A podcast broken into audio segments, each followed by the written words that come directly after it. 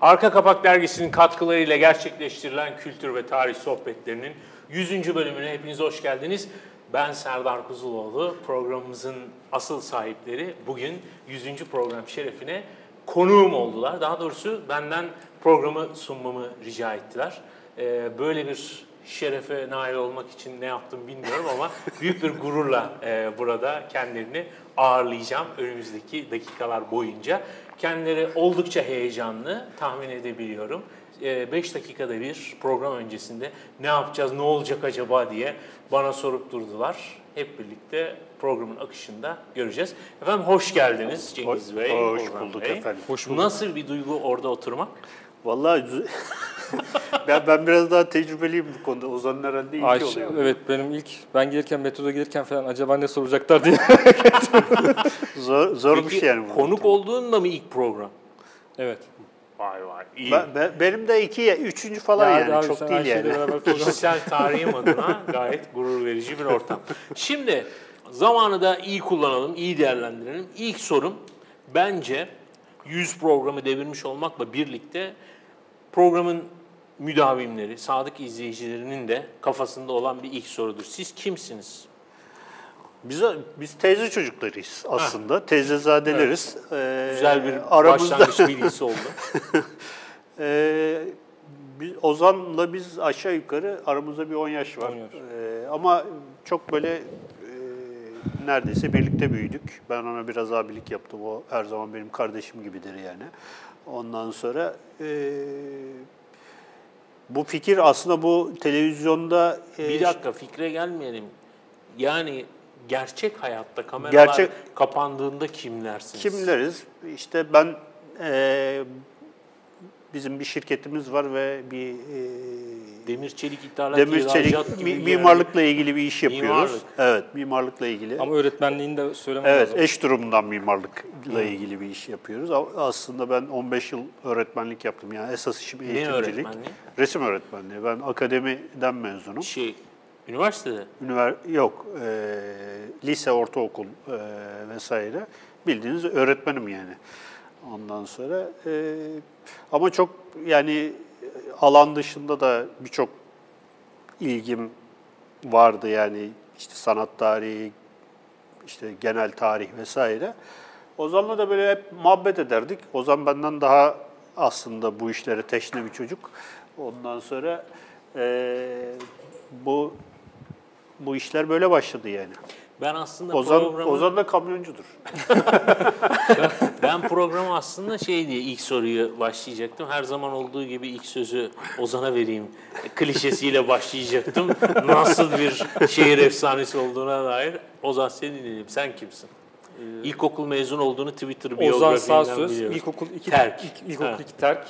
Ee, aslında o biraz tabii şey istihza. Ee, ben İstanbul Üniversitesi Siyasal Bilgiler Fakültesi İktisat mezunuyum. Onu söylemek gerekiyor. Ee, Marmara İktisat tarihinde de bitmiş olan bir e, yüksek lisans tezim var. Ee, İktisat tarihinde. Mukaddime üzerine çalışıyorum. Ee, onun haricinde maişet olarak da lojistik işindeyim. Vay anasını. Kamyon Bayağı- kasasında menemen yiyen adam. Twitter'da o bayağı bir konu oldu hocam. Peki Barcelona ayrıntısı nereden geliyor? Benim beş buçuk seneni e, Barcelona'da bir maceram oldu. Yaşadım ben beş buçuk sene. Ee, En sevdiğim şehir. Program sonrasında 100 bin sorum olacak bununla ilgili sana. Hocam ben ikinci nikahımı da orada yaptım. nikah o zaman benim bendim. nikah şahidimdir. Güzel şehirdir ama. Evet. Peki devam edeceğim ama lafı geçti diye bir sorayım. E, duyunca e, e, sormadan edemedim. Mukaddimenin bir sürü tercümesi bilmem nesi var. Benim anlayabileceğim dilde bir tercümesi baskısı bir yayın evinden tavsiye edebilir misin? Geçen gün baktım 5-6 seçenek Ya var da şöyle e, hangisini okuyup anlayabilirim ya diye bir Halil tereddüte kendi düştüm. tercümesi var. Daha günümüze günümüz Türkçesiyle e, tercüme.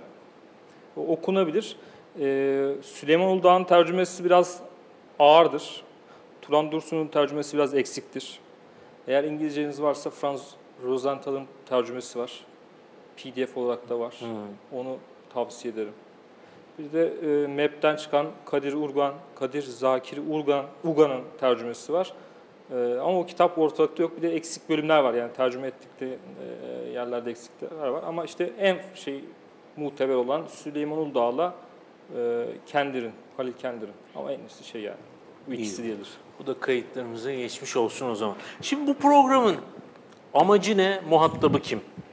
Bunu bir anlatın. Biraz geç Ozan olmakla anlatsın. birlikte. Ozan çünkü bu işin fikir babası. Yani şöyle aslında bu programın e, kökeni Frankfurt'e dayanıyor. Friendfeed'e mi? Evet. Friendfeed'de siz var mıydınız? Ozan vardı. Ben, Ben ben, aktif değildim. evet. Ne olarak? Nick neydi? E, Terra Barcelona'ydı orada. Terra Incognita'ya. Siz o zaman Ben gitmiş- hatırlıyorum o Nick'i. yani Hmm, çok enteresan. Burada karşılaşacağımızı hiç tahmin etmedim. dünya Ya işte sosyal medya çok küçük. Sosyal medyadan çık gerçek Gerçekten. dünyada Bu karşılaş. arada izleyiciler arasında aşina olmayanlar da olabilir. Friendfeed e, bu sosyal medyanın şimdiki popüler mecralarından önce popülerleşmiş. Sonradan Facebook tarafından satın alınıp buhar edilmiş. Ama şöyle tarihi bir önemi var. Bu like butonu var ya şu anda bütün sosyal medyanın e, belki kökenini oluşturan işte onun mucidi Friendfeed sitesidir. Demek Gerçek bir sosyal medyaydı. Aynen. Orada işte ben Barcelona'dayken e, arkadaşım Bay Bars'ın e, tavsiyesiyle girdim. Ya gel dedi burada böyle bir şey var. Tabii orada da Barcelona'da tek başına bekarız falan böyle hiçbir şey de yok. İyi şey olsun falan diye muhabbet olsun diye girdik. Sonra e, hani şu, şu da var aslında Bay Bars'ta biz orada mukaddime okuyorduk. Mukaddime okurken aa, bunu biz işte Frankfurt'te radyo var radyoya taşıyalım dedi. Radyoda yapmaya başladık. Sonra ben e, bitirdik. işte orada programı bit, e, kitabı bitirdik. E, yayını yaptık. Bayağı bir yayın yaptık radyoda. Orada 5-10 kişi falan takip ediyordu. Bayağı bir izleyici kitlesi vardı radyodan. Onların kayıtları şu anda mukaddime notları WordPress'te duruyor. E, Yani çok güzel kafelerde yaptığımız kayıtlar da duruyor. Şeylerde çünkü ilk başta biz bunu kafede, dışarıda, kafede, barda, parkta yaptığımız e, sohbetleri kaydediyorduk. Sonra e, radyoya olunca daha disiplinli, daha düzenlidir. Çünkü önceki kayıtlarda falan ya arada kahve istiyoruz falan İspanyolca e, arada şey sokakta falan geçtiği için motorlar geçiyor falan. Böyle biraz, e, gayet de canlı bir şey var aslında. E, şehre ait, Barcelona'ya ait kayıtlar var. Sonrasında ben 2014'te 2014 Ağustos'unda e, İstanbul'a geri döndüm. E, Eylül'ünde e, geri döndüm. Ondan sonra işte biz Cengiz abimle yani yıllardan beri sürekli görüşüp konuşup e, bilgimizi paylaşıyorduk. O sırada periskop vardı. Benim kafamda da şey vardı. Yani bunu bir şekilde devam ettireyim. Bu yayını işte e, konuşmaları bir şekilde devam ettirelim diye bir fikir vardı. O sırada da periskopu gördüm. Ya bunlar nasıl yapabiliriz, nasıl bir şey çıkartabiliriz diye e, düşünürken e, 2 3 Ağustos notumu almışım. 2 Ağustos 2015'te ilk yayınımızı bizim evde çatı katında yaptık. O da işte Rumilik, Osmanlı geleneği ve Rumilik Ben de üzerineydi. ne tesadüf ki izledim o yayını. Şortlu mortluyduk hocam böyle. Hava da çok sıcaktı. Gayet de güzel. Ozan'ın Kasımpaşa'daki e, evinin e, çatısıydı orası. E, telefonu koyup işte başladık yani. Başlayış o başlayış. Üç, ikinci programda değil mi? E, Ruşen aradı evet. bize. Ondan sonra ben dedi işte medyoskop diye bir şey kuracağım.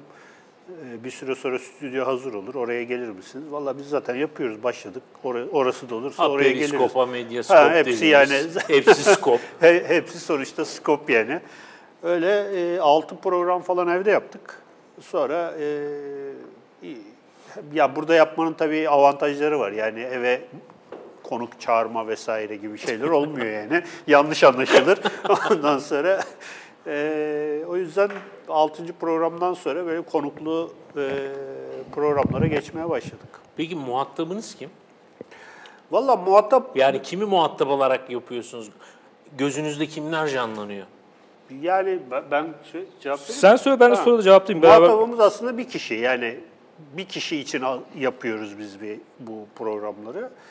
Kim olabilir bu? İşte şehirli, ne bileyim biraz okumuş yazmış, tarihe meraklı, kültüre meraklı. Ee, bir kişiye ulaşabiliyorsak hani e, gerisi önemli değil şeyiyle baktık. Yani biz bu işe e, aman böyle yüz binlerce insana ulaşalım e, vesaire değil. E, konuyla ilgili olan e, bir e, öğrenci olur, talebe olur, hoca olur, hiçbir şey olmaz. İşte ilgili birisi olur. E, bir görsel arşiv kurma şeyimiz var. Yani biraz iddialı bir laf olabilir belki ama hani Türkiye'nin entelektüel hafızasını biriktirip burada zamansız bir program yapmak. Mesela biz burada hiç siyaset konuşmuyoruz. Evet. Gündelik hiçbir şey konuşmuyoruz. Ama ne bileyim eee, 10 sene sonra bu programlara bir doktor öğrencisi tesadüfen YouTube'da karşılaşırsa ne bileyim Baleybelen üzerine bir yani bu ilk yapay dil üzerine bir şey yapacaksa işte orada veya Evliya Çelebi işte ne bileyim eee, Şeytani hikayeler, şeytani hikayeler ondan imzalı sonra kitaplar. falan filan yani hani e, böyle bir şey çok böyle e, Bir de aslında bir küratörlük falan da yok. Yani tamamen e, bir Ruh bizim hoşumuza kim giderse evet Aha. bizim hoşumuza kim giderse o şekilde gidiyor. Bir de şu var. Aslında benim e, programı e, yani bu 2015'ten önce e, kafamı kurcalayan iki şey vardı. Bir tanesi bu Ottoman History Podcast. Emrah Sefa'nın e, kurduğu, e, ortak kurucularının olduğu Ottoman History Podcast benim mesela çok faydalandığım, yani özellikle yurt dışındayken e, bu, bu tarz şeylere daha fazla ihtiyaç duyuyorsunuz. Hani e, entelektüel bir ilginiz varsa o mesela şeydi. Bir de çok ilginçtir. E, Oktay Özel'in e, 1648 Türkiye'de bir kitabı var. Doktora tezinin yani şöyle aslında yani çok böyle çok farklı bir yerden bağlantısı var. 1648. 1648 yanlış hatırlamıyorsam. E, 1648 o şeyin e, Türkiye Türkiye 1648 aslında doktora tezinin e, bir iktisat tarihi çalışması ve bunun e, e, Oktay Hoca onu e, hem kendi tarihini de anlatıyor, doktorasının tarihini, o, dönemin tarihini, 1980'lerin sonu 90'ların başında şeyde İng- İngiltere'de, Manchester'da doktoraya talebesiyken başından geçen hikayeleri, e, doktora konusunun hikayesi ve doktora konusunda işlediği konunun hikayesi. Yani üç böyle 3-4 katmanlı falan bir hikaye şey, e, konu, kitap. Benim orada şey yapan, e, ilgimi çeken şey şuydu. Ben de iktisat tarihinde işte yüksek lisans yapıyorum. E, konulara biraz aşinalığım var. Bu iktisat tarihi biraz şeydir. Sayılara gömülür. Oradan hiçbir şey çıkartamam. Yani böyle bir şeydir. E, keçi boynuzu e, yemek gibidir yani. Ama e, hocanın oradaki usulü tabii kendi o e, şeyi yazma usulü çok güzel. Anlattığı hikaye sonuçta tarih şeyin kendisi bir hikaye. Yani 4 senesini, 5 senesini verdiği bir çalışmayı, e, emeğin raflarda kalmasını e, farklı bir şekilde değerlendirerek e, engellemiş. Yani çok hoşuma gitmişti kitap. Tabii hocayı da çağırdık hala e, peşindeyim. E, Ankara'da olduğu için bir türlü denk getiremedik. Mesela oradaki şey konu e, beni e, yani 4 sene 5 sene üzerine çalışılmış bir konu e, toplumsallaşmadığı zaman yani orada rafta kalıyor. Yani biraz da e, bizim burada yapma, yapmak istediğimiz şey e, bilginin toplumsallaşması. Yani herkesin böyle bir imkanı ol, olmuyor yani e, olmuyor. Yazı yani bu biraz da sanatla alakalı ama biz buraya çağırıyoruz. E, işte doktora yapmış oluyor, doktora tezini kitaplaştırmış oluyor, raflarda kalacak ama kimsenin haberi olmuyor. Buna bir şekilde e, aracılık etmek. Hem e, kendi merakımızı, en başta kendi merakımızı. Çünkü burada çağırdığımız konukların hepsi yani bizim kendi e, merak dairemizin içinde ya bunu da çağıralım mı, onu da çağıralım mı? Yani bu hep birbirini götüren şeyler. Tabii, tabii tavsiyeleri de alıyoruz insanlar. Aa, bunu da çağırsanız falan diye. Hani bir merak peşinde ama e, kendi merak, meramımızın peşindeyiz. Fakat diğer taraftan da bu bunun da yani bu çalışmaların da bir şekilde e, toplumsallaşmasına e, aracı ol, aracı olmaya çalışıyoruz. Oluyoruz herhalde. Şimdi ne kadar zaman önceydi hatırlamaya çalışıyorum. 10 seneden fazla olması lazım. Google Video diye bir hizmet vardı. YouTube'u satın aldıktan sonra da bir süre açık kalmaya devam etti. Orada bize eee ARGE'de neler yaptıklarını anlatmışlardı. Mesela o dönem şey vardı. Eee, diyelim ki siz eee, işte Cengiz Özdemir diye bir arama yapıyorsunuz herhangi bir video kaynağında KJ'de Cengiz Özdemir ya da Ozan Sağsöz yazan bütün kareleri buluyor ve o onları getiriyor. Bak onun yer aldığı videolar bu diye. Ya da bir metin yazıyorsunuz. O metnin geçtiği videoları gösteriyor falan. Şu anda YouTube'da bunun böyle arka planda sessiz sedasız ilkel denemelerini görüyorum ama hala video formatı aslında bu tip içeriğin tüketilmesi adına çok kolay bir format olmakla birlikte e, aslında bunun taranabilirliği açısından çok zor. Yani şimdi sizin burada konuştuğunuz, ben neredeyse bütün programlarınızı izledim. Ama sizin bir programınızın içerisinde geçen bir şeyi tekrardan merak edip dönmek istediğimde çok zorlanıyorum. Böyle programı hızlandırarak, atlayarak, hoplayarak yakalamaya çalışıyorum falan. Sizin programın belki bir deşifresinin, transkriptinin de bir gönüllü izleyici, e, destekçi tarafından yapılması çok güzel olur. Bir yandan da bir altyazıyla başka dillere çevirme gibi bir çabanız vardı. O da bir yandan devam ediyor herhalde.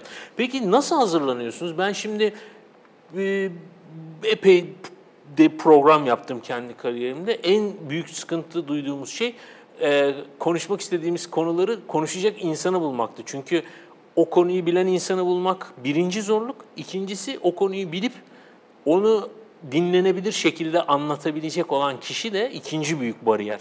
Siz şimdi 100 programda işte en az 100 konuk oluyor değil mi? Her programda bir konuk ben oldu şöyle ben genelde. çıkarttım. Ee, 77 konuk yani 77 iki- konuk. iki şeyler Peki var tabii. nasıl hazırlanıyorsunuz? Mükerrer, mükerrer konuklar var. Bazılarını çok seviyoruz, iki üç kere çağırıyoruz falan. Şimdi şöyle, e, yani e, bir defa her, yani bizim programlar 2-3 ay geriden belli, belli olmuş oluyor. Yani bizim Konular. önümüzde, önümüzdeki 2-3 ay bellidir. Ondan sonra e, bir şey yapıyoruz işte e, sırayla bazen yani kitapların belki tamamını okuyamasak bile e, en azından işte ana başlıklar nedir? Bazılarının tamamını da okuyoruz yani. E, belli e, şeyler oluyor, gereklilikler oluyor. Tamamını da okuyoruz. Ama mutlaka bir e, işte kitabını ediniyoruz. Ondan sonra oturup işte biraz dersini falan filan çalışıyoruz e, onların ve e, be- belli bir e, şeyle yani ama şöyle bir şey de yapmıyoruz. Mesela şimdi bizim e, bunun örneği de çoktur. E, biz gelen e, misafire konuşturmaya çalışıyoruz. Yani e, bak biz çok iyi ders çalıştık işte şimdi seni şuradan sıkıştıracağız falan gibi bir paragraflık Ha, sorular üç değil mi? paragraflık soru sormuyoruz. Mümkün olduğu kadar gelen konu konu konuşturmaya çalışarak yani bizim konuşmamız veya bizim burada işte o bilgiyi aktarmamız değil yani sonuçta muhatabı kimse onu e, konuşturmak ve ondan bir şeyler öğrenmek ve işte izleyiciye de ona ulaştırmak bizim Tam o noktadan devam edelim o zaman. Bu geride bıraktığımız 99 program size ne öğretti? Vallahi ne öğretti? ben ne öğrendiğimi söyleyeyim. Sonra da Ozan şey yapsın. Yani Türkiye'de aslında şöyle bir şey var. Ee, bir bir defa çok önemli bir bilgi birikimi var. Yani Türkiye aslında öyle Kesinlikle. e, Ve ben sizin programınız sayesinde bunun farkına vardım. Mesela hayatımda ismini duymadığım insanları tanıdım. Evet. Onların kitaplarını aldım, bir kısmını okudum, bir kısmı listemde duruyor vesaire. Yani o anlamda sizin için ne kadar o besleyici oldu bilmiyorum ama izleyici açısından çok kıymetli meraklısı için. Evet. Bir böyle bu, bu zenginliği fark ettik. İki, e, yani bizim genel olarak bu programda yapmaya çalıştığımız şey, yani Türkiye'de her şey e, yarı, yani yani bir kültürel hayatı ben bir futbol maçına benzetirim her zaman.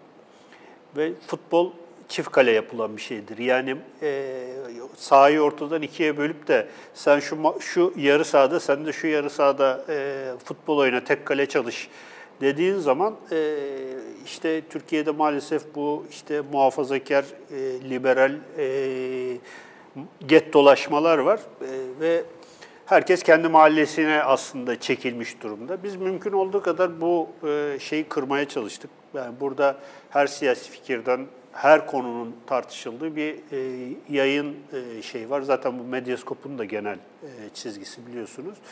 O açıdan valla böyle çok farklı e, ilgi alanları olan e, işte ne bileyim e, sadece e, A mahallesine veya B mahallesine değil e, ne bileyim herkesin ulaşabileceği bir e, veya dinleyebileceği bir program tasarladık biz. Yani böyle bir format şey yaptık. Ozan senin aklına ne kaldı? Ya ben bugün e, programa gelmeden önce bir isimleri yazayım dedim. Bu arada İkisi- kayıtlara geçsin. Biz de ilk defa tanıştık yani. Zannetmeyin ki birbirimizi tanıyoruz. Evet. Bir saat önce birbirimizle kanlı canlı karşılaştık. Yazışıyorduk falan. Böyle bir şeye de vesile evet, oldu. evet, ne güzel. evet. Benim adıma güzel valla. Böyle bir liste çıkarttım, hepsini yazdım. 2 3 sayfalık bir isim listesi var. E, ben herhalde burada biter falan diye düşünürken ilk sayfada biter diye düşünürken yazdım yazdım. Bayağı bir sürdü. Ya şöyle aslında benim e, ya ben çok şey öğrendim. Hani biz, biz zaten zaten e, benim işte e, hem işte Osmanlı Osmanlı tarihi, Osmanlı iktisat tarihi özelinde ben çalışıyorum. E, bir de iktisadi düşünceler tarihi üzerine çalışıyorum yüksek lisansta. Yani oradan böyle bir şeyim vardı, ilgim alakam vardı tarihe, iktisat tarihine. Ama benim de bilmediğim hani programların burada program yaparken ismini not aldığım, sonrasında işte e, ya İçine daldığın. içine daldım e, veyahut da ismini not alıp programa çağırdığım e, ve çok şey öğrendiğim yani e, insanlar oldu. E, mesela şimdi böyle hepsi Peki çok daha iyiydi. somutlaştırayım. En etkilendiğin veya böyle lezzet aldığın Vallahi- konu ve konuk neydi? Şimdi Kimdi? hepsi hepsi hepsi çok iyiydi. Mesela ben e, şimdi şey olmayacak. Hepsi benim çocuğum. Harun, Harun Küçük'le Öyle yaptığımız olmaz o işler, var Harun. Harun Küçük'le yaptığımız mesela müteferrika programı benim e, çok hoşuma gitmişti. Evet, o güzeldi. Çok güzeldi. Bir daha, onu bir daha bir Gel, gel, gelecek. gelecek. Gelecek. Gel, Evet, veya geldi. geldi. geldi. Onu halledeceğiz. Burayı kesiyoruz. Ee, Harun mesela Harun Hoca ile yaptığımız program çok güzeldi. Ben çok keyif aldım. Yani mesela müteferrikayı işte biz biliyoruz. Hı hı. İşte matbaa e, matbaa Osmanlı'ya matbaaya getirmiş. E, ilk işte Müslüman diyelim. Fakat biz matbaa hiç konuşmadık. Müteferrika mı diyorsunuz, İbrahim mi İbrahim diyorsunuz? Müteferrika. Ha. İbrahim Müteferrika. Ee, biz matbaa hiç konuşmadık mesela o programda. Şeyi konuştuk, yani izlemişsinizdir. İzledim. Ee, yani o dönemin e, entelektüel hayatı, zihni arka planı neydi? Benim çok mesela, e, o mesela 18. yüzyıl pek üzerinde konuşulmayan Bir de alanlar. çok itilip kakılan bir dönem ya. Evet. Hani sanki hiç Evet. kimsenin umru değildi, hiç kimse bir şey çabalamadı. Evet, Ee, evet. hiç- Bütün çabalar baltalandı falan gibi. Böyle Yani şeydi, sanki giz, e, sır dolu bir yere dalmış Evet. gibiydik. Mesela Cemal Hoca ile yaptığımız programla güzeldi. İsmail Gezgin Benim favorim Bilgin Saydam'dır. İsmail Bilgi Gezgin'in saydım. mesela Gılgamış bölümü benim için çok O- o da önemli çok bölümlerden Evet, biri. çok önemli. Bilgin Saydam'la bu psikomitoloji ve e, Dede Korkut'un e, işte o mitolojik e, arka planını okunması vesaire. O mesela çok iyi bir programdı bence. E, İsmail Hoca zaten her programı çok iyidir yani. E, yani burada e, bir hiyerarşi kurmamaya çalışıyoruz. Mesela bir yüksek lisans tezi de olabiliyor konuştuğumuz şey. Ne bileyim bir doktora tezi de olabiliyor veya bir kitaplaştırılmış bir akademik bir metin de olabiliyor. Veya işte tamamen e, bir roman üzerine de hani e, işte mesela bizim Mehmet Berk Yaltırık'la yaptığımız işte Songül Yabani, işte bu Osmanlı'da korku hikayeleri vesaire. Yani aslında böyle e, dediğim gibi çok kendini sınırlamadan mümkün olduğu kadar her e, şeye açık bir program. Peki e, hani medya ve mecranın da bir mesaj içerdiğinden yola çıkarak biraz da internete geleyim. E, kendi böyle kanım da ekipler, çekiyor. am- ekipler amiri olaraktan. E, Şimdi internet her şeyi ve herkesi bize biraz daha yakınlaştırdı. Mesela ben e, kendi e, çocukluğum, ilk gençliğim dönemindeki e, ilgi duyduğum şeylere ulaşmak için sarf ettiğim çabayı düşününce anlatmakta bile zorlanıyorum. Yani bugün hiç filmli, makaralı filmli bir fotoğraf makinesi görmemiş çocukların eline hani veriyorlar ya. Evet. İşte bak böyle falan diyor. Nerede göreceğim? Çektim nerede göreceğim? İşte film bitecek de yıkanacak da basılacak da. Yani o ne kadar anlaşılmazsa çok yakın bir geçmişte o kadar anlaşılmaz hale geldi. Şimdi internet bir yandan bize her şeyi yakınlaştırdı. Kültürel dünyaya nasıl yansıdı? Mesela bu kültürel dünyada sanat olsun, tarih olsun sizin ilgi alan çerçevenizde böyle bir renklilik, bolluk, bereket getirdi ama karşılığını buldu mu? Valla bence bolluk bereket getirdi. Ee, yani tabii çok büyük bir e, faş edilme durumu var. Yani bilginin, görüntünün, görselin. Ya burada önemli olan artık arşivlemek ve seçici olmak yani. Yoksa değil mi imkanlar ve şeyler o kadar fazla ki yani e, ben 80'li yıllarda üniversiteye girdim. 90'ların ortasında mezun oldum.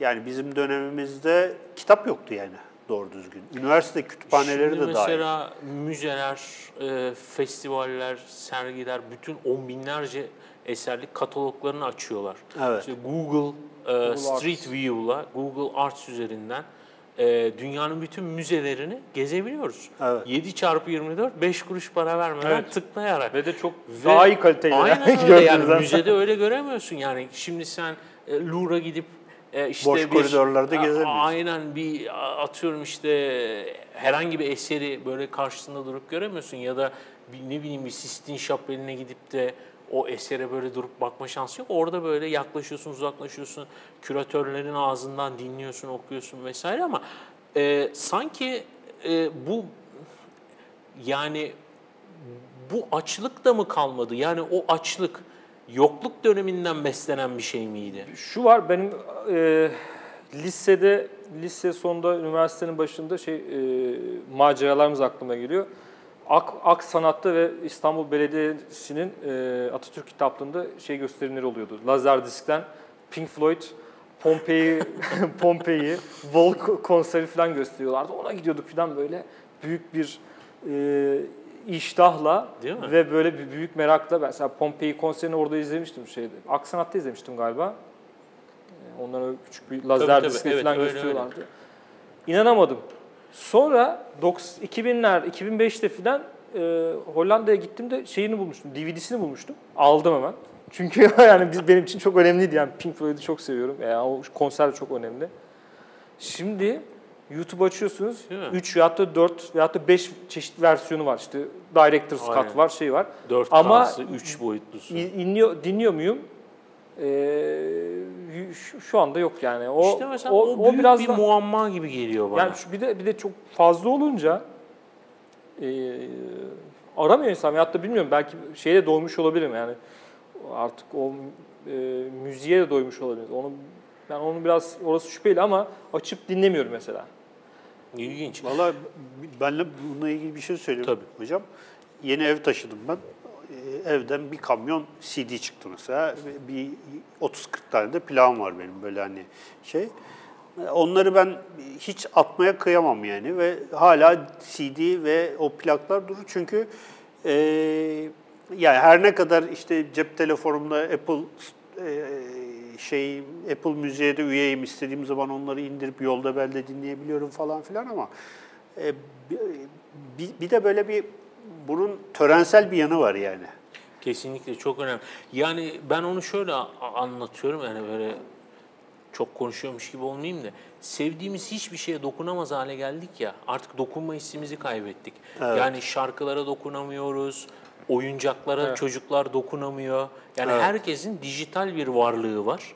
E ama o onu almak, dokunmak, onu işte bir yere yerleştirmek, silmek, işte çizilmesin diye özenmek falan o da ayrı bir ritüel aslında Evet, bakıldığında. evet. Peki bu yerden devam edelim. Şimdi kültür ve sanat üretilmesi de tüketilmesi de aslında yüksek maliyet getiren bir şey. Yani pahalı bir ilgi alanı bu. Her ne kadar bolluktan söz ediyor olsak da. Ama e, Türkiye'ye baktığımızda bu kültür sanat faaliyetleri benim gözlemim biraz daha böyle orta gelir seviyesinin ilgi alanı gibi. Katılır mısınız? Niye böyle mesela? Neden e, çok gelir düzeyi yüksek kişilerde hani bu tip eğilimleri görmüyoruz? Mesela ki- kitap okuyucusunun profili öyle, konser izleyicisinin profili öyle. Evet.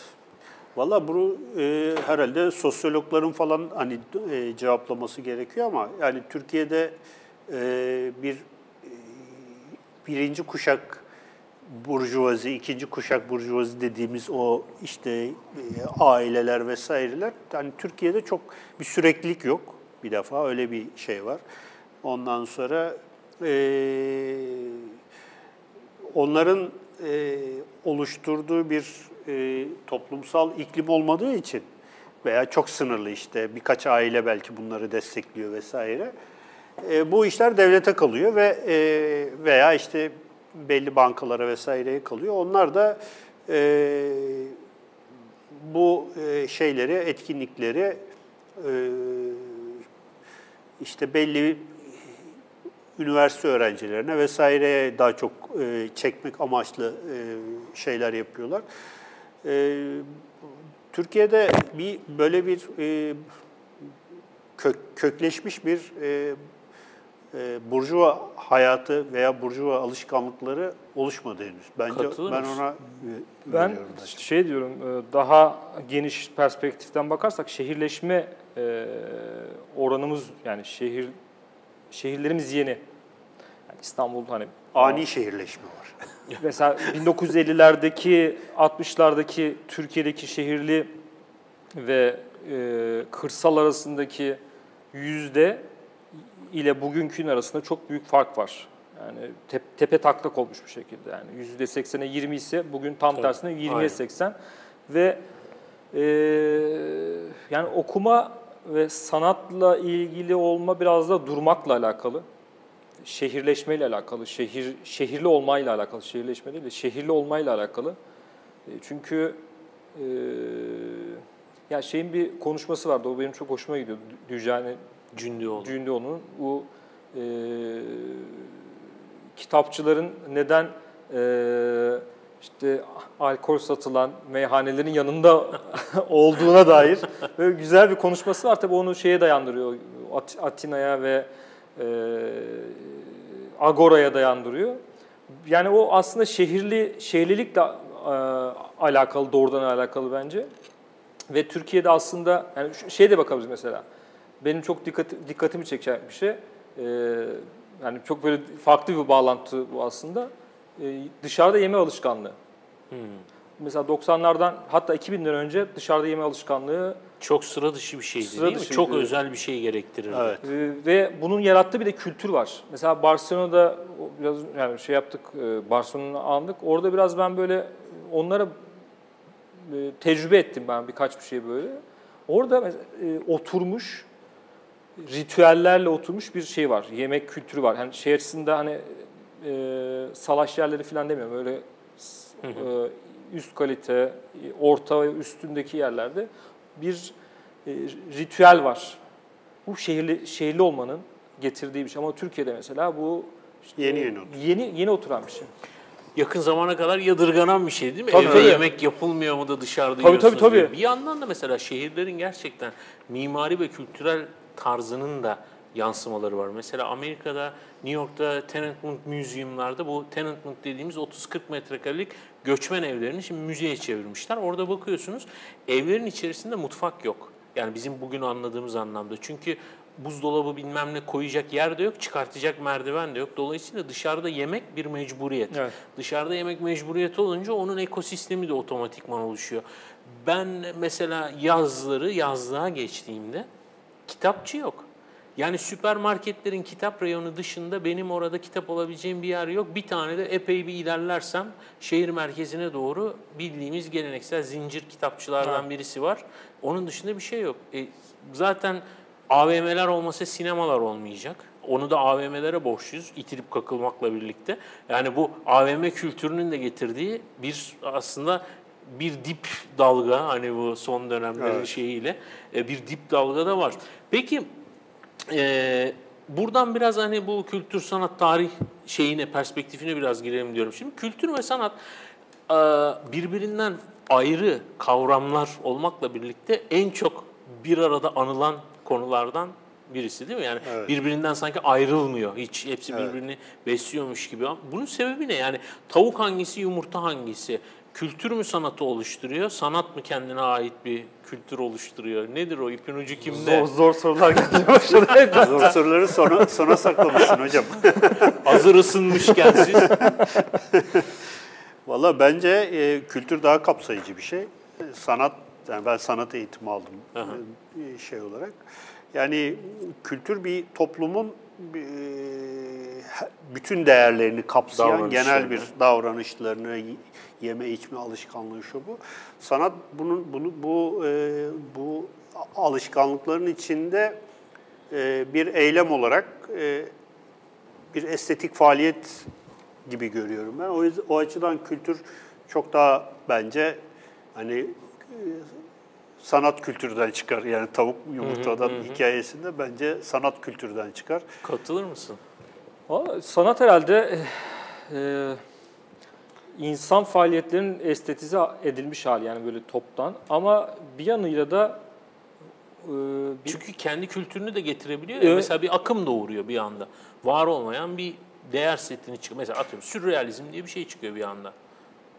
ama işte o mesela şeyle de bağlantılı o günkü e, toplumsal yaşantıyla da alakalı fazla bir şey olduğumuz benim çok üstünde e, konuşacak ko- e, bilgim yok ama şey açısından söylüyorum sadece bir e, yansıması o günün bir yansıması bir de bir içgörüsü var. Yani Hangisinin? sanatın. Yani kültürün o biraz daha kendine yere basan bir şey var ama sanat biraz daha böyle kanatta Bununla olan. ilgili ben bir örnek vereyim hocam. Yani mesela diyelim 20. yüzyılın başındaki sanat akımları işte süprematizm, işte konstrüktivizm veya kübizm falan. Şimdi bütün bunlar e, o anki üretim ilişkilerinin Tabii. e, sanata yansıması. Yani o bir üretim Toplumsal kültür, dinamiklerin. bir toplumsal kültür, üretim kültürü var. İşte sanayileşme var, fabrikalar kuruluyor bilmem işte otomasyon yavaş yavaş gelişiyor falan filan. İnsan doğadan koptukça işte bunun da sanatı ortaya çıkmaya başlıyor. İşte o yani Postmodernizm. o sanat bir kültür oluşturuyor ve o kültür oluş, sanatın oluşturduğu kültür de esas ana kültürü besliyor. Yani bu e, bir merdiven gibi de düşünülebilir bir yandan. Ama burada esas olan şey tabii ki e, üretim kültürüdür. Yani e, üretim ilişkileri ve o kültürün e, yarattığı estetik faaliyet. O yüzden ben mesela her zaman kültürün sanatın önünde olduğunu, e, üretim ilişkilerinin, o üretim kültürü sanatın önünde olduğunu ve sanatın da aslında o kültürü beslediğini yani bu karşılıklı böyle bir e, Diyalektik bir şey. diyalektik bir evet öyle görüyorum yani. Peki bu noktadan kapsamı daralttığımızda bu e, Türkiye'nin çok sabıkayla anılan kültür sanatla olan ilişkisini nasıl görüyorsunuz? Yani bu alanda bu kadar insanı ağırlamışken, kendiniz bu kadar ilgiliyken, yani e, bazı konularda kendimizi çok hırpaladığımızı düşünüyorum. E, ve dayanaksız, temelsiz ve biraz abartılı, haksızca eleştirdiğimizi düşünüyorum. Bazı konularda katılıyorum ama sizin görüşleriniz burada daha önemli. Yani Türkiye'nin kültür sanatla olan e, ilişkisi, iletişimi, üretimi e, nasıl? Ve bu konuda e, böyle bir terazi kefesinde günahları tartsak hangi taraf daha Çok- dertli? Çok çok olur herhalde onun şeyi. İstersen sen cevap ver sonra Vallahi- ben devam edeyim. Ben sanat kısmında bir şey diyemeyeceğim. O kadar dediğim gibi e, sadece izleyiciyim. Ben de öyle. Se- Yani, seyrediyorum, ha, ne yaptıysa izliyorum. Ama yani kültür e, yahut da e, düşünce kısmı için konuşacaksak e, yiyeceğimiz çok ekmek var, okuyacağımız çok kitap var.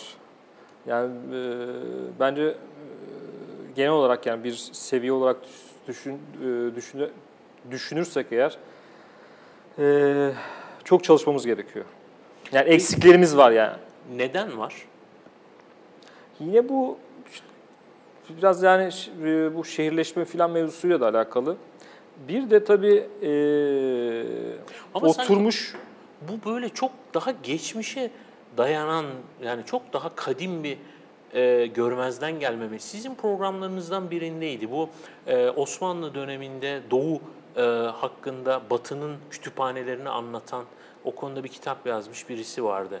E, işte e, mesela e, ilk e, işte e, elçiliğin Osmanlı elçiliğinin açılması, orada ilk Doğu hakkındaki çevrilmiş kitapların görünmesi, işte Doğu'nun en iyi kahvesi her zaman Batı'dadır, Doğu'nun en büyük kütüphanesi her zaman Batı'dadır vesaire. Evet, evet. Sonra mesela burada gelinmiş e, kütüphaneler araştırılmış. Bu o, o dönemde Osmanlı'nın İstanbul'un en büyük kütüphanesi hani Topkapı yani. Batı'yla Evet. Antonio Antonio Galand'ın işte Hezarfen Hüseyin Efendi ile ilişkileri filan Yani sanki böyle bir görmezden gelme gibi bir şey mi bu yoksa e, başka telaşlardan dolayı hep ikinci planda mesela mı benim kalmış? o o dönem için değil de biraz daha yakın dönem için şeyim şu- e, düşüncem şu yani modernleşmeyle alakalı olarak e, Türkiye'de Hasan'ın Hasan'ın bir- Hasan Aksakal'ın bir şeyi var. e, endişeli modernizm. E, yani 200 seneden beri bir şeyimiz var. Bir koşturma halimiz var. Hani işte yakalanması gereken bir tren var ve bunun için e, e, siyaseten her şey siyasete yani her şey siyaset merkezli e, hareket ediliyor. Yani edebiyatın kendisi, edebiyatta, e, bilimde, e, sanatta hepsi buraya e, siyasete, gündelik siyasete e, harç taşıdıkları kadar değerli. Yani bugün mesela benim hep söylediğim şey, yani Türkiye'de bil- yani Tü- Türkiye'de bilimden ziyade bir slogan var. Yani çünkü bu şeyi desteklemeniz lazım. Siyaseti bir bir şekilde hani O yine söylem çünkü lazım. siyaset dediğimiz şey yani gündelik siyaset ben çünkü o ikisini ayırıyorum. Biri de yani bu siyaset biliminin teorisinin uğraştığı bir alan var ama bir de gündelik siyaset var. Oraya sürekli bir şey taşıması lazım. Su taşıması. Su taşıması ve bu da sloganlı oluyor. Çünkü çok basit şeylerle konuşuyoruz e, gündelik siyaseti. Bir öyle bir kısım var. Yani tabii bunun altında yine derin derinde ilerleyen çalışan insanlar var.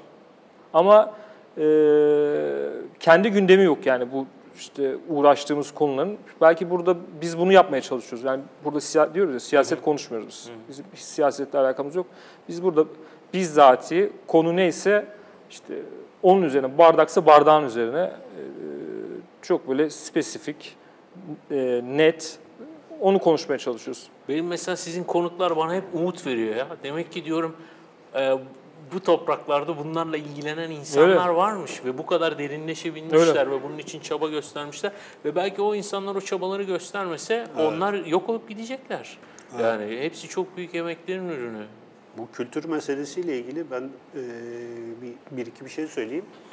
Yani bu kültür alanı sonuçta bir iktidar alanıdır. Hani kültürel Mutlaka. iktidar meselesi hani bu, bu aralar çok tartışılıyor ya. E, yani bu Gramsci'nin işte e, hegemonya teorisi vardır. Yani e, e, toplumsal hegemonya kurmak için kültürel iktidar kurmak şarttır ve e, insanları e, e, bir anlamda biçimlendirir de yani yeme içme oturma kalkma günlük konuştuğun değil işte e, vesaire. E, Türkiye'de bu e, kültürel alan e, hep böyle bir mücadele alanıdır aslında. Yani hep politik bir alandır yani. Ama e, bu politik alan e, bir yandan da işte bu e, kültürel faaliyetin kendisine de tamamen bir e, araçsallık e, vakfediyor. Yani Faydacılık. faydacılık, işte araçsallık vesaire. Şimdi bakıyorsun işte e, A mahallesi böyle bir şey yapıyorsa biz de bunu yapalım ama kendimize uyduralım bunu. Veya işte B mahallesi böyle bir şey yapıyorsa o zaman biz de bunu yapalım ama bunu da kendimize uygu- uyduralım. Ama kullanılan bütün kavramlar aslında diyelim e, evrensel kavramlar. Mesela bienal kavramı. Şimdi bienal evrensel bir kavram tamam mı? Yani burada işte A mahallesi yapıyor o zaman biz de bienal yapalım deyip işte bir garip bir şey çıkıyor ortaya. Yani burada e, kültürün kendisine e, bir e, araçsallık e, şey olmaktan, enstrüman olmaktan çıkartıp bizatihi kendisi için bir şey haline getirebildiğimiz zaman o ülkelerde aslında biraz böyle kültür ortamı zenginleşir vesaire. Ee, bizde maalesef Türkiye'de böyle bir şey yok. Yani herkes sağından solundan çekiştirerek bu alanı deforme etmeye çalışıyor. Yani bizim burada yaptığımız şey naçizane işte bunu yani sizin işte izliyorsunuz çok sağ olun. Yani e, bir şeye haline getirmek. Yani bu çift kale oynanması gereken bir şeydir. İşte gettolaşmamak gerekir. Burada önemli olan bu bilginin kendisinin paylaşılmasıdır ve e, mümkün olduğu kadar diyalog kurarak bunu yani herkesi birbirine fark ettirmeye çalışarak bir yol kat etmeye çalışıyoruz. Peki tam buradan devam edelim. Şimdi her toplumun folkloründen, e, kültüründen beslenen sanatsal bir dışa vurumu var veya oluşturduğu devingen, Evet. değişen bir kültürü var zamana, ortama göre değişen. E, şimdi bir yandan da evrensel olduğu söylenen ama aslında e, du- durumun, şartların gerektirmediği şekilde Batı'nın birazcık başat oynadığı, onların şekillendirdiği bir kültür var. Bunların arasında da bocalamalar var. Mesela yabancı gazetelerden takip ediyorum. Katar'da inanılmaz sanatsal faaliyetler yapılıyor. Aklım çıkıyor yani o insanlar muhtemelen 5 sene önce Katar'ı haritada gö- gösteremeyecek olan insanlar bugün orada sergiler açıyorlar falan filan ve bunun e, Katar'ın sanat sevgisinden çok kendisine bir anlam yükleme, kendisini başka bir e, lige kabul ettirme, onaylattırma gibi bir çaba olduğunu da seziyorum. Ama bir yandan da e, bu e, toplumun doğasının dışında zerk edilmeye çalışılan bir kültür var. Mesela bazıları eleştirse de Cumhuriyet döneminde de bunun bazı izlerini yaşadık değil mi? Yani bir Evet. kültür inşa edilmeye çalıştı vesaire. Bu tip dışarıdan zerk edilen bir kültürün e, aşı tutması, maya tutması mümkün mü? Veya bu bir yöntem olarak doğru mu? Yani bence Çünkü ya- yakın geçmişte de Türkiye'de benzer bir kültür enjeksiyonu yaşıyoruz değil mi? Evet. Bir kültür zerk edilmeye çalışılıyor. Bu böyle tutar mı? Yani e, elbette tutabilir. E, bu tamamen toplumdan topluma değişen bir şey. Yani buradan genel bir genelleme e, çıkartmak e, çok söz konusu değil ama yani bu Katar'dan sonra mesela şimdi Suudi Arabistan da aslında biraz Katarlaşma Evet, evet, aynen. eğilimi e, taşıyor ve Birleşik Arap ee, Emirlikleri. geçenlerde bir arkadaşımız orada epey iki ay kadar kaldı ve inanılmaz şeyler anlattı. Yani hakikaten şaşırıyorsunuz. Yani adamlar turizme açılıyorlar. Mısır'dan ada satın almışlar. İşte alkol vesaire yavaş yavaş işte böyle e, otellerde motellerde. Yani şimdi şöyle bir şey var. Dünya çok küçülüyor. Değil mi? Yani bunun karşısında hiç kimse duramaz. Yani bugün e, hiçbir toplum yani kendi içine kapanamıyor. E, inanılmaz bir e, ulaşım serbestisi var. Katar'da oturan adam da artık dünyayı biliyor yani. Ve talep ediyor yani. Türkiye'de oturan da dünyayı biliyor ve talep ediyor. Ve dolayısıyla hani e, siz ne kadar dışarıdan hayır efendim böyle yaşamayacaksın da böyle yaşayacaksın desen, dese de aslında yani bu deve kuşu gibi yani kafayı kuma gömersin ama her tarafın açıkta yani. Ama sen hani sadece toprağa bakıyor gibisindir.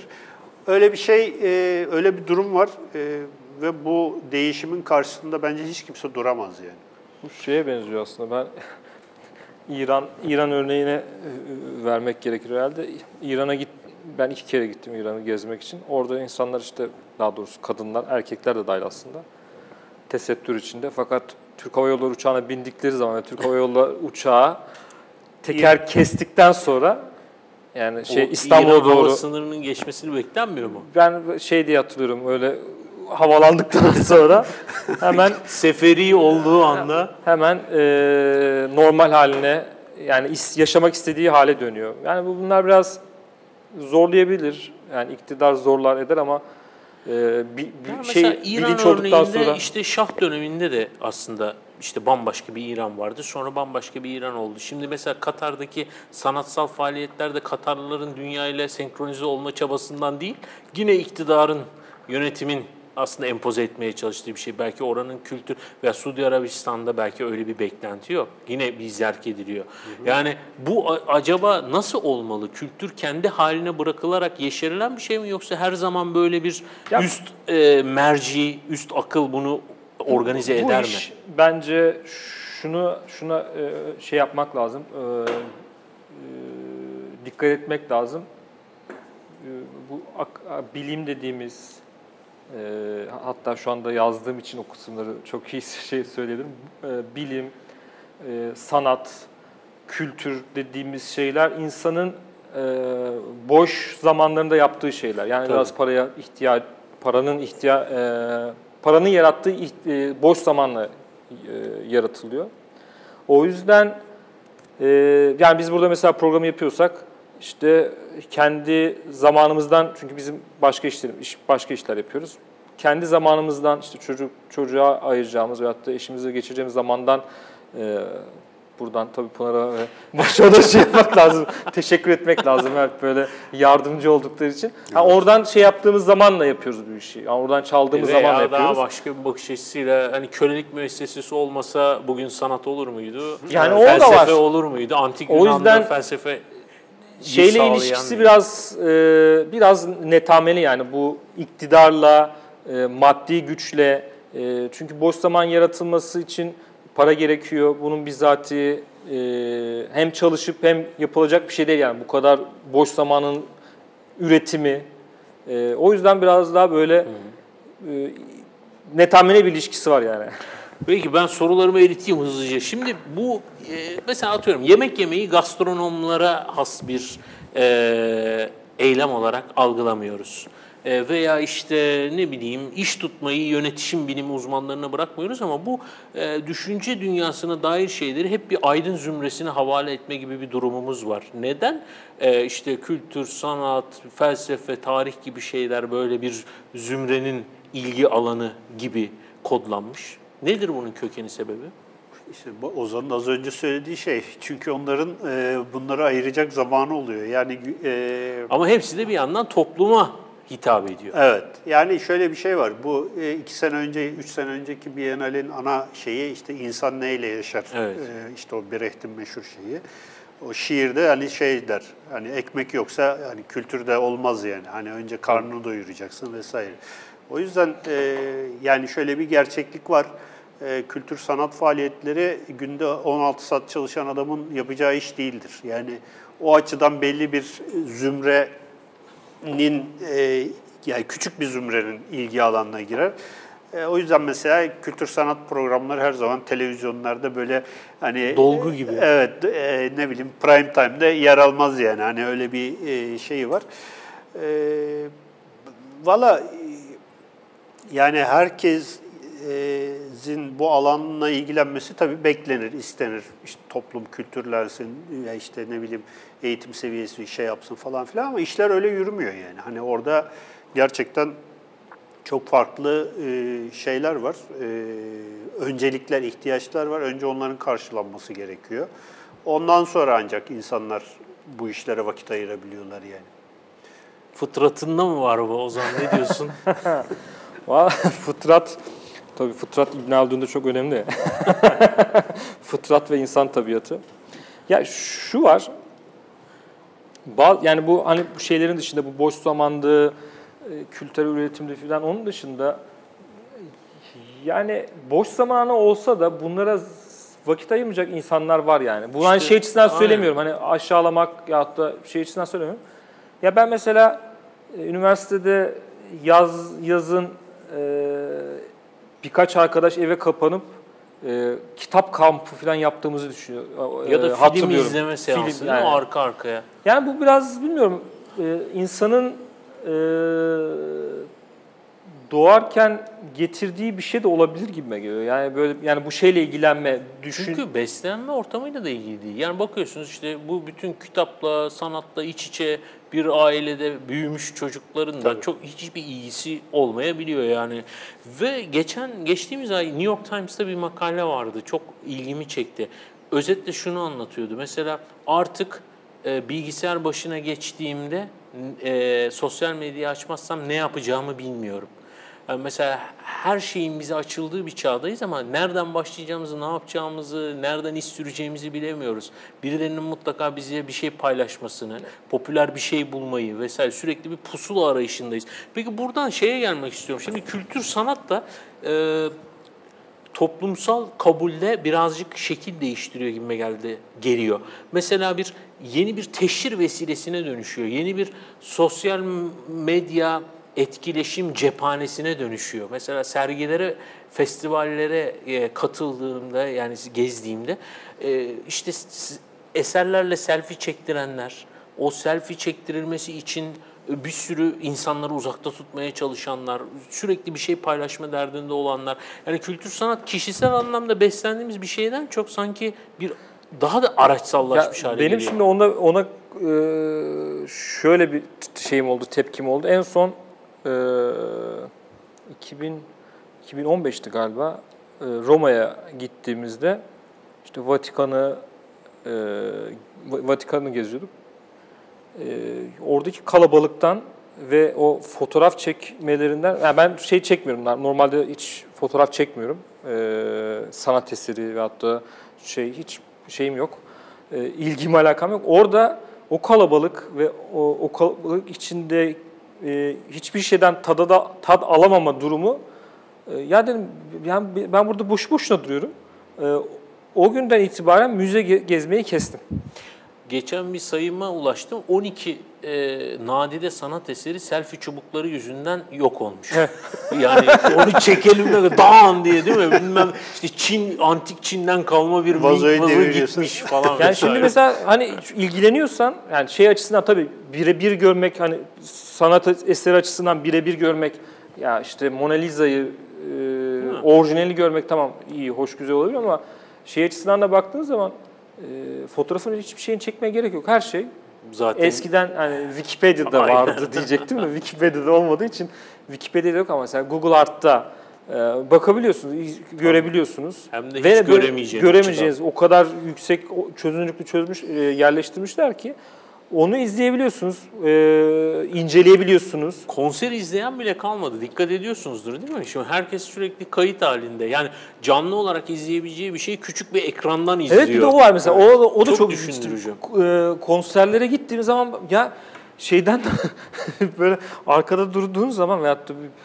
izlerken bütün bir şey e, ekran e, görüntüsü. Ekran parıltısı. Yani zaten oradasın yani neyini çekiyorsun? Bununla ilgili bir e, Netflix'te bir belgesel dizisi vardı. Abstract diye. Evet, çok Orada bir yani. fotoğrafçı, dünyanın en ünlü fotoğrafçılarından bir tanesi. Adam hala mak- makaralı film kullanıyor ve e, o Colin Powell'dı şeyi. E, evet. Onun fotoğrafını çekim çekiyordu. yaparken.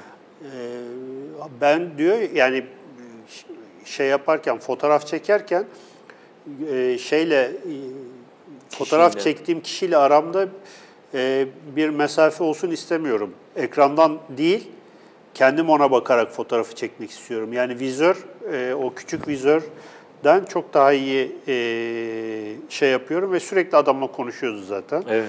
Ve e, adam hala işte eski makaralı fotoğraflarla falan çok başarılı fotoğraflar çekiyordu. Yani. Beni de o belgeselin o bölümünde şey çok etkilemişti. Minder var bir tane. Evet. O ve o mindere dünyanın bütün liderleri oturmuş. Evet, yani evet. O, o minder yani zaten söylüyor ne ba- ba- Barack Obama gelmiş işte Aynen. bilmem Çin, Çin bilmem nesi gelmiş falan böyle. Peki şimdi bu şeydi. kültür ve sanatın bir kapatalım. Hani bayağı da uzamıştır. E, bir saate de bakamadım ama bir saate yaklaşıyor olmamız lazım.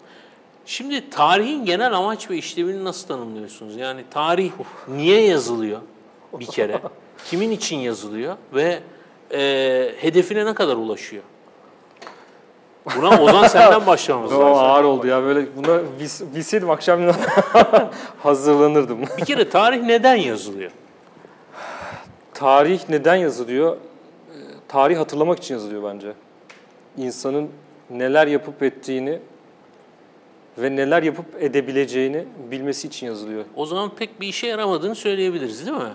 Evet. O mantıkla yola yani, yani beyhude bir çaba gibi geldi evet. bu tanımla dinleyince. Sisyphus. Sisyphus yani. Aynen öyle. Yani evet. öyle biraz da. Ama genel itibariyle tarih yani e, bu dünyada yaşadığımızın şey herhalde kanıtı. Çünkü Çetelesi. öyle yani ben bazen durup bakıyorum şöyle Süleymaniye'ye bakıyorum. Yani cidden yaptılar mı falan diye düşünüyorum yani. Ve, veyahut da böyle insanlar yaşadı mı? Şeyden böyle bu, bu paranoyaklığa da gidiyor yani. Truman Show tarzı bir şey. Yani biz var mı yani bizden önce bir nesil var mıydı veyahut da ondan önce bir nesil var mıydı diye düşünüyorum. Ama o burada olduğumuzun e, veyahut da işte daha geriye gidersek işte ne bileyim piramitlerin piramitler var. E, daha da eskisinde Göbekli Tepe var. Yani insan e, binlerce, on binlerce hatta daha bu eserleri bırakmadan öncesinde de var. E, milyonlarca yıldan beri burada. Yani buradayız. Burada olduğumuzun herhalde e, kanıtı. Ben mesela Objektif bir kanıt mı acaba? bir bununla ilgili bir şey anlatayım. Bizim Saadet Özen bir video paylaşmıştı. Ee, 1920'lerde İstanbul'da, İstanbul'da bir yürüyüş değil mi? Bu, Yok, bu- meşrutiyetle ilgili bir şey Yok bu e, iki adam var böyle nargile içip işte bir şey e, kazıyorlar. Bir Tamam, ayakkabı tamir ediyorlar ve kendi aralarında Söyle. konuşuyorlar. O mesela onu dinlerken ben dedim ki ya bu adamlar aslında yani biz, bizim konuştuğumuz gibi konuşuyorlar. Aynı Türkçeyle, Evet. aynı şeyle. İşte oradan bilmem neyi ver diyor. Ya bu nargilenin de işte ateşi bilmem ne olmuş diyor. Usta oradan bir şey yap falan. Şimdi şöyle bir şey var. Ee, biz geçmişle ünsiyet kurmak için aslında tarih e, yazarız. Ama tarihi kimin yazdığı da önemli. Yani mesela şimdi çeşitli tarih disiplinleri var. Bizim okuduğumuz tarih işte ısmarlama bir tarih. İşte sultanların, tarihi. evet her zaman yenenlerin vesaire. Ee, bir de tabii böyle küçük insanların tarihi falan diyoruz. İşte gündelik hayatın tarihi. Mesela burada işte Ekrem abinin bir kitabı vardır. İşte 19. yüzyıl e, İstanbul'da gündelik hayat diye mesela. O mesela gündelik hayatta insanlar ne yer, ne içer vesaire.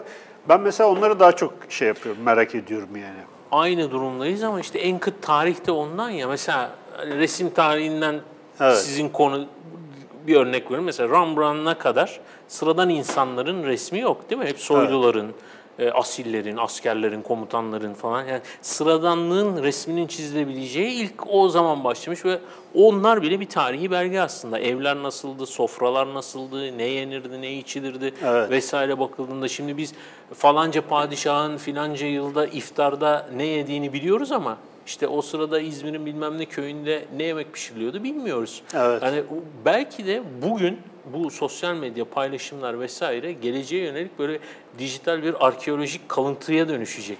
Yani insanlar ne giyerdi? Mesela 2018 yılındaki YouTube videolarına bakarak insanların ceket şekilleri, gömlek renk tercihleri, konuşma dilindeki sık kullandıkları kelimeler vesaire çıkacak. Yani yeni bir tarih, yazım Tarih. tekniği de çıkacak belki teknolojiyle birlikte. Yani Evet. kü- kültürün kültür tarihi bile aslında bizim program ismi kültür tarih sohbetleri geçiyor da bunu da not düşmek lazım. Aslında program ismi kültür tarihi.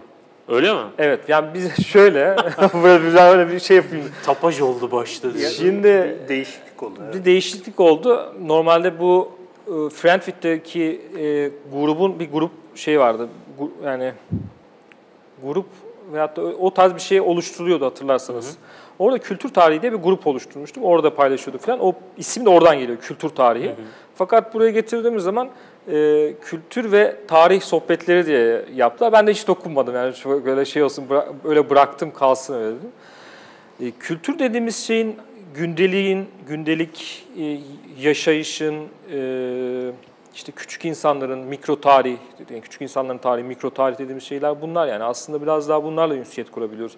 Çünkü yani sultan dediğimiz şey kişi, e, o toplumda tek bir, tek kişi ama onun dışında yaşayan Bir de insanlar süper sıra dışı bir kişi. Yani Yani, tabii. toplumun başka hiçbir kesimine benzemeyen bir kişi. Evet. Yani ama e, sizin söylediğiniz gibi yani mesela ne yiyorlardı, sofrada ne, ne yerlerdi, ne içerlerdi, nasıl otururlardı, e, ne konuşurlardı. Yani mesela şey Türkiye için, Osmanlı için söylersek e, gündelik 16. 17. yüzyıla ait gündelik konuşmaların nasıl olduğunu bilmiyoruz. Tabii kaydı yok işte bunların. Yani şey Mesela- olarak Nesir hani şey Aynen. diyor ya Yahya Kemal diyor ya bir nesr, neslimiz bir resmimiz olsaydı böyle olmazdı Aynen. diye. Yani bir neslimiz yok. Kıyafetleri bile bilmiyoruz. Yani insanlar ne giyiyorlardı bunları Res- bilmiyoruz. şey olmadığı Çok, için- çok yani y- yabancıların Türk Osmanlı'yı ziyaretlerinde çektikleri fotoğraflar ve onlardan. çizimler olmasa Öyle, öyle. bizim şu ana dair neredeyse hiçbir kaydımız Mesela yok. Melling'in şeyin çok yani o kitap çok güzel. Ee, Orhan Pamuk'un İstanbul, İstanbul. kitabı. Orada Melling'in e, gravürlerini e, gravürleri üzerine konuşuyor. Şey diyor ya diyor bir tophanede bir şey var işte e, Tepeden. Tophaneyi gösteriyor. Tophanede insanlar var. İşte karpuz satıcısı var. İnsanlar konuşuyor. Şeyin Orhan Pamuk'un düştüğü not şöyle. Benim işte çocukluğumda da işte karpuz satıcısı bu şekilde otururdu diyor. Ve benim çok hoşuma gitti yani cidden o oradaki ilişkiyi kurmak, onu görmek yani cidden öyle yani orada ben de baktım cidden öyle hani karpuz satıcısı Oturuşu. oturuşu. var yani. Geçenlerde birisi karpuz terbiyecisi diye bir fotoğraf paylaştı. O da bayağı bir Twitter'da şey oldu. Kimdi hatırlamıyorum şimdi de. Tam böyle karpuzların ortasında tam e, Osman Hamdi Bey'in e, o kaplumbağa terbiyecisine çok benziyor gerçekten böyle sakallı bakallı bir adam. Bir de öyle bir oturuş falan. E, gerçekten hani bir e, davranışsal bir süreklilik aslında var yani hani. Mesela şeyin konuşurken yine aklıma geldi. Bu e, Ezel Akay'ın e, Hacivat ile Karagöz neden öldürüldü üzerine burada program yaptık. Ama şimdi onu düşünüyorum da neden o kadar tutulduğunun bir sebebi de aslında hani böyle doğrudan halk, halkı o dönemdeki insanları aynı tutması. Yani normalde biliyorsunuz işte Türkiye'de şey yani film çevriliyorsa veyahut da roman yapılıyorsa o işte yine üst sınıfa Tabii. e, ait e, bir ayna tutuyor ama işte orada sıradan insanların hayatı geçiyor yani Hacivat ile Karagöz. Evet. O film bugünlerde çekilseydi acaba eleştirileri nasıl olurdu çok merak ediyorum. Peki son olarak bu bağlamda bu tam bu noktadan e, devam ederek sorayım. Şimdi Türkiye'deki son dönemdeki tarih çabalarını nasıl görüyorsunuz? Yani biz tarihi yeniden mi yazmaya çalışıyoruz yoksa unuttuğumuz bir şeyi mi hatırlamaya çalışıyoruz? Bir tarihçi gözüyle nasıl değerlendiriyorsun o zaman? Şimdi tarihçi ben yani tarihçi değil. Yani tarih tarihe çalış- tarih yatkın- talebesiyim. Heh, tarihe tarih talebesiyim. Tarihçi değilim yani şimdi şey yapmayalım. Diğer insanların, çalışanların hakkını yemeyelim. Mutlaka. Yani bir yandan e, tekrardan e, bir karşılaşma var. Geçmişle bir yüzleşme ama bunun bir tarafı çok e, kutsanıyor. E, yine ben işte İbn Haldun'dan örnek vereceğim. İbn Haldun'un çok güzel bir şeyi var. Geçmiş e, geleceğe ve hale bugüne suyun suya benzemesi kadar birbirine benzer diyor. Güzelmiş. Yani eee, bu şey aslında yani biz bugün nasılsak yani eee, ahlaki işte ahlaklısı, ahlaksızı, eee, iyisi, kötüsü ile nasılsak bugün, bugünkü kesit, toplumsal kesit nasılsa çürümüşlüğü, çürümemişliğiyle eee 17. yüzyılda veyahut da herhangi bir 16. yüzyıla tuttuğumuz zaman da aynı şekilde bu kesit birbirine örtüşüyor. Yani 3 aşağı 5 yukarı örtüşüyor. Yani çok böyle marjinal durumlar olabilir yani e, tarihin belli noktalarında. E, Ama onun dışında e, bizden ve bugünden farklı insanlar yok. Yani insan tabiatı aynı. Peki miladın Osmanlı'ya konulmasını nasıl yorumluyorsun? Mesela Selçuklular nerede? Efendim Göktürkler nerede? O tamamen politik O bir şey yani. politik yani onu e, ben bazen Twitter'da da yazıyorum bunun üzerine. Türkiye'deki algıyla da alakalı herhalde. Ee, yani ötesine ötesine gidemiyoruz. Ee, belki gitsek hani bu işte bir de tabii bunları bir bazı yerlere e, angaj e, angaje ediyoruz. Mesela e, ben onu geçenlerde öyle bir, bir, bir şey yaptım. E, bir şey üzerinden e, yazdım da e, şöyle mesela İslam öncesi Türk ta- Türk tarihi e, milliyetçi Turancılara ait bir alan. Aynen öyle. E, işte Osmanlı muhafazakarlara, mütedeyinlere ait bir alan. İşte yakın dönem biraz daha böyle laik ve sekülerlere ait bir pa- paylaşılmış gibi. E, yani şimdi mesela biz burada şey programı yapmayı düşünüyoruz. Ben kafamda öyle bir şey var. İşte e, Türk siyasi düşünce tarihi. Bizim çünkü bir- birkaç tane böyle serimiz var aslında. Yani programlar aslında şey gibi gitse de onun üzerine belki konuşuruz soru sorarsınız. soru sorun.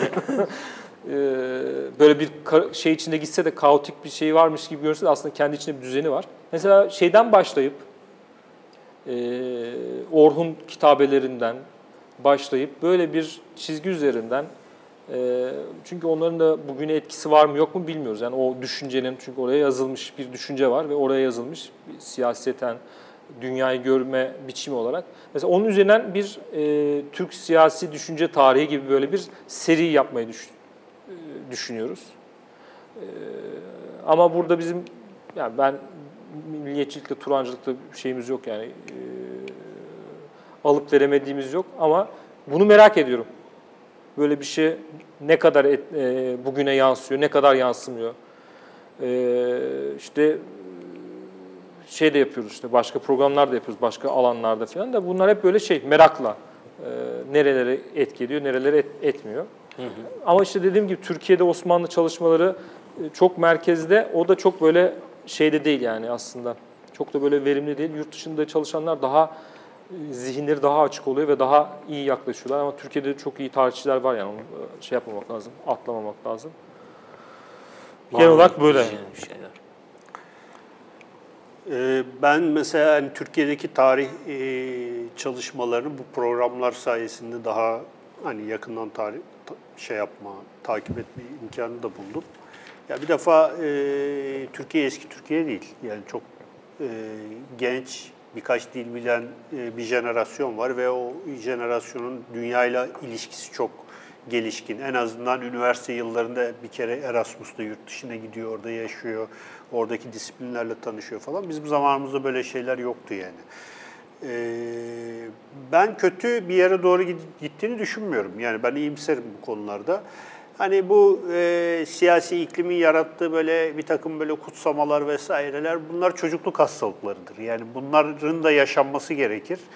Ama bu çocukluk hastalıkları mecburen yaşanması gereken çocukluk hastalıkları bittikten sonra insanlar e, yani bu sarkaç da e, bir uçtan bir uca savrulur ama sonuçta ortada dengede bir yerde hani durur.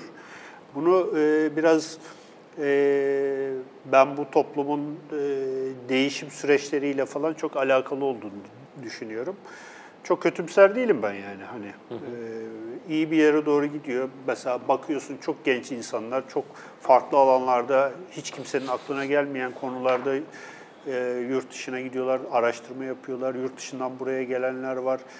E, mesela Türklerin şeytani masalları diye bir şey var yani. Evet ya Yani bu- ben inanamadım mesela o bölümü bayağı iştahla izlemiştim. Seçkin e, çok genç bir arkadaşımız e, oturmuş bununla ilgili e, işte korku e, kültürü üzerine bir şey yapmış. Yani bundan 15-20 sene önce böyle bir şey konu kimsenin aklına bile gelmezdi. Ve Belki Türkiye'de kabul bile ettirilemezdi değil mi? Tez tabii, konusu tabii, tabii, olarak. tabii. Ve e, Türkiye'de e, bu e, çok bakir bir alan yani Türkiye. Türkiye'de bu alanlar çok bakir. Yani çok mümbit evet. Çok ya, acayip çalışacak konular elinize nereye yazsanız 100 tane konu çıkar yani. Evet. Sahipsiz kalmış değil mi? Sahipsiz kalmış. Evet. Aynen. Biraz da belki kaynaksızlıktan hani orada da bir döngü var kendi içerisinde. Bir yandan da ben hani şimdi sizi dinlerken e, aklımda yoktu ama o kafamda oluşmaya başladı. Bu programın bir e, kitabi çıktıya ihtiyacı var. Onu düşünüyoruz. Yani Sponsoru ş- falan onu bulursak, şöyle yapacağız. bulursak Yani yapacağız. aklımızdaki şey şu. e, bizim şimdi e, şu ana kadar o, e, üç tane, iki tane e, şey yaptık. E, ana izlekten gittiğimiz programlar var. Bir tanesi Osmanlı'nın kuruluşu. İşte ilk başta Murat Belge, e, Haşim Şahin geldi. E, sonra Şahin Kılıç geldi. Ezel Akay. Yine devam ettireceğiz. Birkaç program daha var şimdi aklıma. Barış Ünlü gelmişti. İlk, hatta ilk o gelmişti 2016'da. Böyle bir, bir konu şeyimiz var, izleyimiz var. İkinci izleyimiz Çelebiler Çağı. Hmm. İşte Cemal Hoca geldi. Ee, Yeliz Yeliz Hanım gelmişti, Yeliz Özay gelmişti. Onunla Evliya Çelebi'ni konuştuk. E, m- e, Hüseyin Hazan Efendi Hüseyin Efendi'yi konuştuk. E, üç program oldu. İşte Müteferrika'yı falan da birleştirip bir böyle 17. yüzyıl üzerinde bir program izleyi var. Bir de şimdi yakında başlayacağımız, ben işte isimlerini falan konuşuyoruz ediyoruz. Osman'ın yıkılışı çöküşü üzerine. İşte bu çünkü iki ana problem. Osmanlı'nın kuruluşu ve yıkılışı. Osmanlı Bence tarihçiliği kuruluşu değil de yıkılışı ciddi bir böyle mücadele alanı ya fikri bazda. Fik, tabii bugüne kadar geliyor. İsmail Cem'e kadar. Yani şeyde başlıyor. Koçi Beylerle falan başlıyor. Koçi Bey, o, Katip Çelebi ile falan başlıyor. 17. yüzyılın, 16. yüzyılın sonu, 17. yüzyılın başında. Ee, ve bugüne kadar İsmail Cem'le, Yer- Yerisamos'la falan bugüne kadar geliyor. işte geri kalmışlığın tarihini falan o seri içinde de değerlendirirsek. Bir de öyle bir seri yapacağız. Bunları sonrasında da kitaplaştırmayı düşünüyoruz. Yani yazılı, basılı olarak e, yani şey olarak böyle tematik olarak yapmayı düşünüyoruz ki çünkü diğer türlü çok, çok, faydalı şey oluyor. inanıyorum. e, daldan dala ko- konacağı için biraz daha böyle birikmesini bekliyoruz. Yoksa şu ana kadar saydım 97 77 kişi çağırmışız toplamda. E, yani baya baya çıkar yani Aynen öyle. 100 100 program baya baya çıkar ama bunları böyle tematik olarak yapmak hem e, o konuya ilgisi ilgi duyanlar için önemli e, hem de şey literatüre katkısı olsun. Yoksa diğer türlü biraz daha böyle e, şişirme oluyor yani. Peki kapatmaya yakın sormuş olayım. Nedir hayaller, hedefler? Valla e, 100. program inşallah 200'ü görürüz. Bilmiyorum yani e, burası Türkiye işte her, her an her şey olabiliyor. Bizim kendi hayatımızda bazı şeyler değişebilir ne bileyim. Ama yani bugüne kadar ben mesela 3 sene önce e, bana söyleselerdi ki yani işte sen bir program yapacaksın, yüzüncüye geleceksin, yüzüncüde Serdar Kuzuloğlu gelecek, seninle program yapacak falan. Yani bunu e, bizim hayatımıza anlam katan bir şey bu iş. Bu işten para mala kazanmıyoruz Ee, ama çok sevdiğimiz arkadaşlarımız, dostlarımız oldu bu sayede. İşte bir sürü insanla tanıştık. Ee, bir de tabii ben mesela son 5-10 seneyi düşündüğüm zaman en e, fazla sosyalleştiğim alan sosyal medya üzerinden kurduğum ilişkiler. Yani biz de artık e, oralardan gidiyoruz bir anlamda. Hani geçmişten gelen dostluklarımız falan filan var ama o sosyal medya üzerinden kurduğumuz ilişkileri konvansiyonel hale getirdiğimiz bir alan bir yandan da burası. Yüz yüze işte getiriyoruz işte e, vesaire. E, hedeflerimiz valla işte bu programları yapabildiğimiz kadar yapmak. Yani inşallah böyle güçlü sponsorlar buluruz. Ondan sonra bunların bunlara altyazı girme işini daha da hızlandırırız. Özellikle İngilizce altyazı meselesini çok önemsiyoruz. Çünkü e, yani biz e, Türk düşünce hayatının dünyaya bir şekilde açılması lazım. E, ve bu e, bu kadar imkanı olan bu kadar kuruluş varken mesela biz neden diyelim Halil İnalcı'nın e, hayattayken vermiş olduğu bir Türkçe konferansa İngilizce altyazı girmeyi bile düşünmüyoruz yani. Acayip bir durum yani bu. Kesinlikle. Yani adamın bir sürü İngilizce kitabı olabilir. Yani var. Veya ne bileyim e, biz burada işte ne bileyim İsmail Gezgin'in işte programını çevirdik. İşte Cemal Kafadar'ın çevirdik. Ne bileyim Bilgin Saydam'ın Dede Korkut'un e, işte bu psikomitolojik altyapısı üzerine yaptığımız program mutlaka İngilizceye çevriliyor olması, çevrilmiş olması lazım. Yani e, gidebildiğimiz kadar gideceğiz. E, amatörce yapıyoruz bu işleri. Amatörlük iyidir hocam. Yani- Aynen öyle. Ben yani onu koruduğunuz sürece zaten anlamlı olacağını düşünüyorum. Bu Gülten Akın'ın ilk yaz şiiri var ya hani ah kimselerin vakti yok durup incelikleri anlamaya diye. Evet. Yani Türkiye'de bu kadar çalkantılı bir döneme e, tarih şahitlik ederken e, bu kadar dert tasa sıkıntı varken hem e, ülke bazında hem sizin mutlaka kendi kişisel hayatınızda bu zaman ayırıp emek verip e, en başta kendim olmak üzere bütün izleyicilere sunduğunuz katkılardan dolayı burada e, ekranları başında herkes adına sizlere teşekkürlerimizi iletiyorum. Bu çabalarınız boşa gitmiyor. İnternetin en güzel özelliklerinden biri de e, bunun zamana yayılıyor olması. Yani bundan 10 sene sonra da 50 sene sonra da bu içerikler ulaşılabilir, erişilebilir. Belki çok daha işlevsel, kullanılabilir hale gelecek. Belki çok daha önemli hale gelecek öte yandan. Ben e, nice 100 programlara diyorum e, izleyiciler adına. Çok Ve teşekkür Teşekkür ediyoruz. ediyorum şu ana kadarki bütün emeklerinizden dolayı.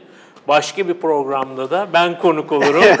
Beni dinlersiniz. Programa program almayın da. Çok teşekkür ediyoruz efendim bizleri izlediğiniz için. Epey uzun bir yayın oldu. Bıraksak böyle de devam edecek gibi. Belki 200. programda e, bunun bir İnşallah. bakiyesini İnşallah. hallederiz. İnşallah diyelim gerçekten.